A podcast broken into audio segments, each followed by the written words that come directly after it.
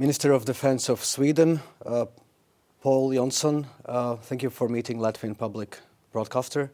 Thank you for inviting me. So we are here in uh, Tartu at the conference, annual conference dedicated to, to Russia, how to approach, how to deal with Russia, uh, organized by Baltic Defense College. Um, is Russia a threat to Sweden? There was a recent uh, uh, report from uh, Sweden that it's uh, actually the paramount threat to Sweden right now. It is, and I think it is to the whole Euro-Atlantic community. And there are a number of features in the Russian international behavior that we're cognizant about. We take note that Russia has a very th low threshold for the use of military force, and that it takes great political and military risks. A very low threshold. Yeah, well, we see, of course, now we have a full-scale war when Russia conducted an invasion of, of Ukraine, but we've seen before as well, though, the militarization of Russian foreign policy. Of course, we saw it in Georgia in 2008. We saw it in Ukraine in 2014. We see that Russia uh, repeatedly uses the military tool as a, as a matter of statecraft. We see, of course, a very close connection now between Belarus and Russia. We see that they intervened early in Kazakhstan, and we have to be, take preparedness against that. And of course, the best way to do that is for Sweden and Finland to join NATO. Sweden's approach and Finland's as well has uh, changed uh, since it was one year ago. Mm. Is there more threat from Russia to Sweden right now?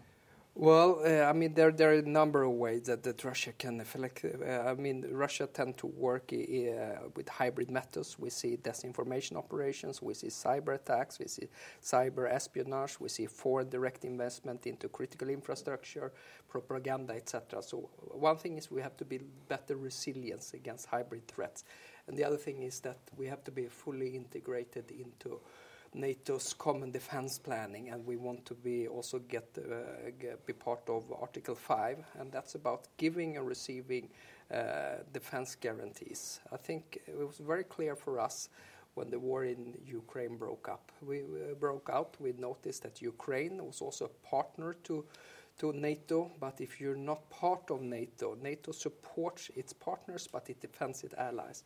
I think that became clear, and it was good that Sweden and Finland jointly and hand in hand have applied for NATO membership. It's uh, for years it's been said that uh, Sweden and Finland, albeit not members of NATO, you are as close to being a members as possible. The cooperation is so tight mm. as with the organization and bilaterally with different member states of NATO. So uh, this is something the security guarantees is something that uh, you are seeking for? Yeah, I think it's absolutely vital. Of course, it is to get Article 5 and uh, uh, and uh, and that's uh, the core of NATO. But it's also being able to be part of NATO's common defense planning. And of course, we want to join the alliance so we can receive Article 5, but we also want to be a security provider in the region. Uh, my Prime Minister has pointed out that if there would be an interest from NATO, we would be able, for example, to participate in NATO air policing, in uh, NATO's enhanced forward presence, contribute to NATO's standing maritime forces, for example. So we want to join NATO also in order to be able to strengthen NATO.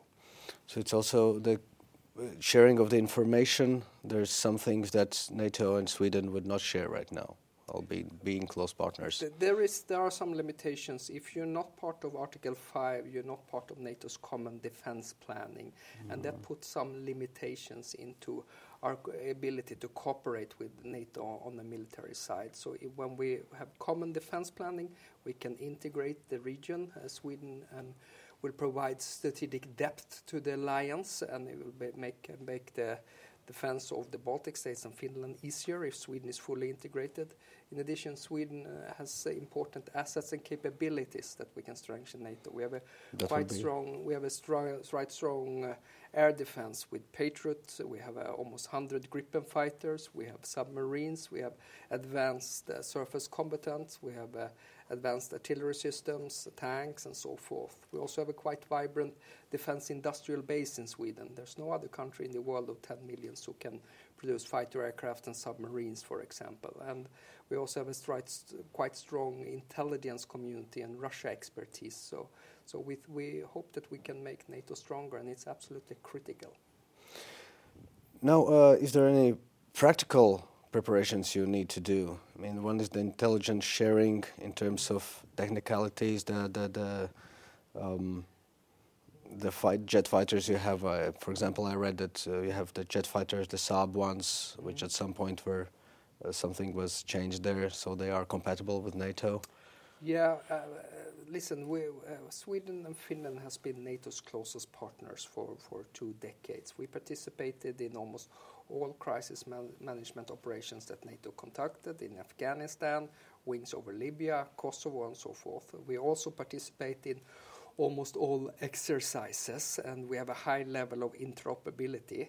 But right now, since we received invitee status in July, we've been working quite extensively with NATO's common defense planning, and then we're learning things, and we're the full integration of Sweden politically and military. That, that will take some time, and we're learning, and we're being great help by by uh, by uh, both Latvia and Estonia and Lithuania and Norway and, and, Denmark as well, and to guide us through this process of NATO's common defense planning. But it is important, and we'll all be stronger and safer when Sweden and Finland joins NATO.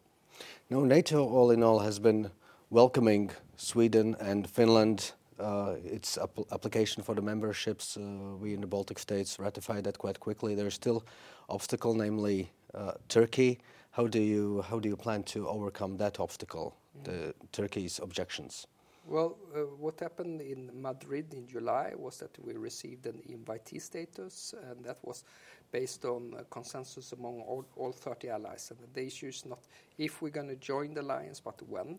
And then, of course, we have a trilateral MOU between Sweden, Finland, and Turkey, which we are working on implementing right now and uh, we think we are ready for it. At the same time, we have respect for the fact that this is a national decision that uh, has to be made in Ankara, of course.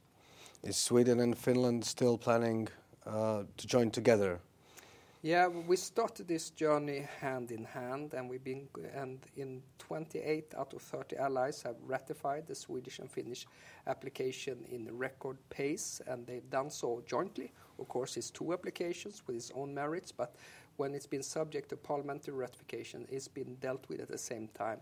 And of course, we want to continue this journey together, and we think it makes good sense if Sweden and Finland can join at the same time.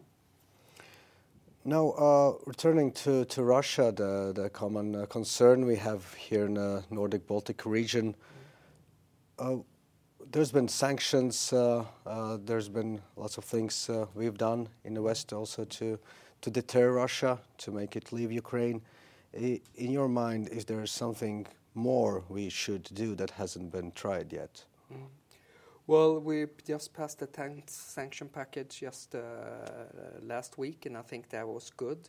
I mean, the key for us to be successful here is to maintain transatlantic unity, and the EU and NATO has never cooperated as closely together as they done in the run-up and during the war, and I think that is crucial. I'm also grateful for this has been a strong U.S. leadership during the when the war broke out, and I think it's good. We have uh, well over 100,000 U.S. soldiers in Europe, and that's good for European security. In addition, also NATO is, is strengthening its uh, deterrence and defense agenda. We are strengthening military deterrence in, in all the three Baltic states and Poland. That's also absolutely necessary. So I think we're on the right track. I think unity is going to be key. And the other factor, of course, is to supporting Ukraine as long as it takes. And supporting Ukraine is not just about helping the Ukrainian people, and that's important that we do that, and that's a matter of, decency and standing up for international law. But it's also investing into our own security, because if the worst thing would happen, that Russia would win this war, it would have disastrous geostrategic, military, and security policy consequences. So, supporting Ukraine is also investing into our own security. In your mind, why did Russia Uh, started the full invasion in Ukraine last February? Putin did this because he wanted to do this and because he thought he would be successful. That's what it comes down. This was a war of choice, not a war of necessity it comes down to the fact that a free, prosperous, and independent Ukraine that uh, that's a threat to, to Russia and is a threat to Putin because that's that's a power of example that another future would also be possible in Russia. And and if you are running the Russia like Putin is, you know, this kind of of, of examples are dangerous to an authoritarian regime like Putin's. It's about regime survival. I think so. I th think that's uh, that's the name of the game for, for Kremlin right now is, is to stay on in power. Now you yourself were personally in Ukraine in December. You went to Odessa, you went to Mykolaiv, uh, to the south of Ukraine. Mykolaiv just a few months ago was right uh, not far from the front line, 20, 30 kilometers. Uh, still under threat from Russian uh, uh, strikes. your impressions there? Very inspiring to meet the Ukrainian soldiers. I met the force commander who who organized the general who organized the, the defense of Mykolaiv.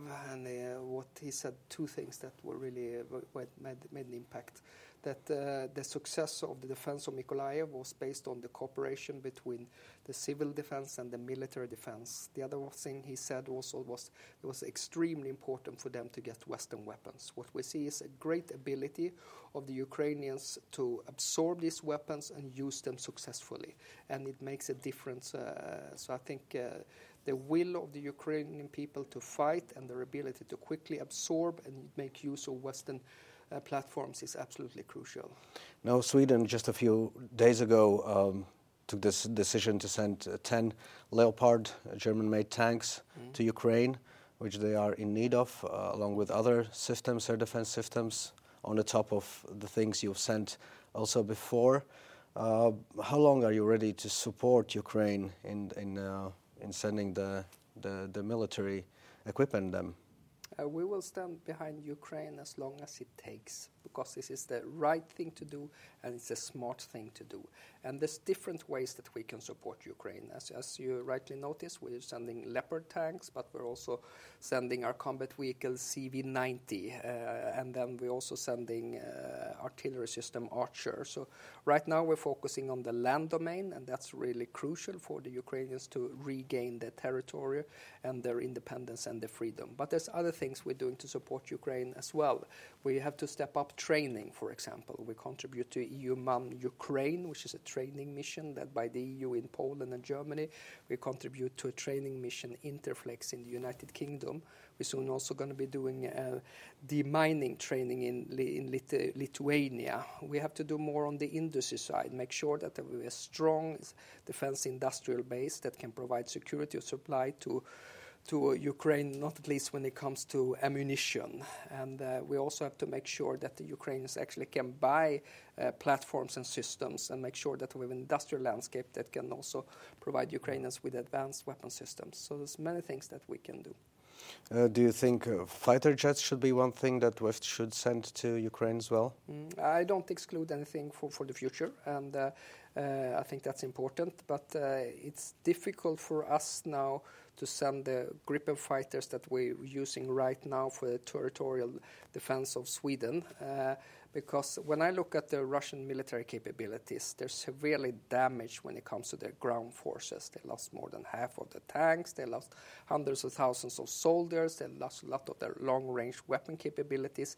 But when it comes to their naval assets and when it comes to their air, uh, when it comes to their fighter crafts, they're, they're, pretty much they haven't been as shaped. So it's so we have to make uh, uh, take that into account when, when we support Ukraine.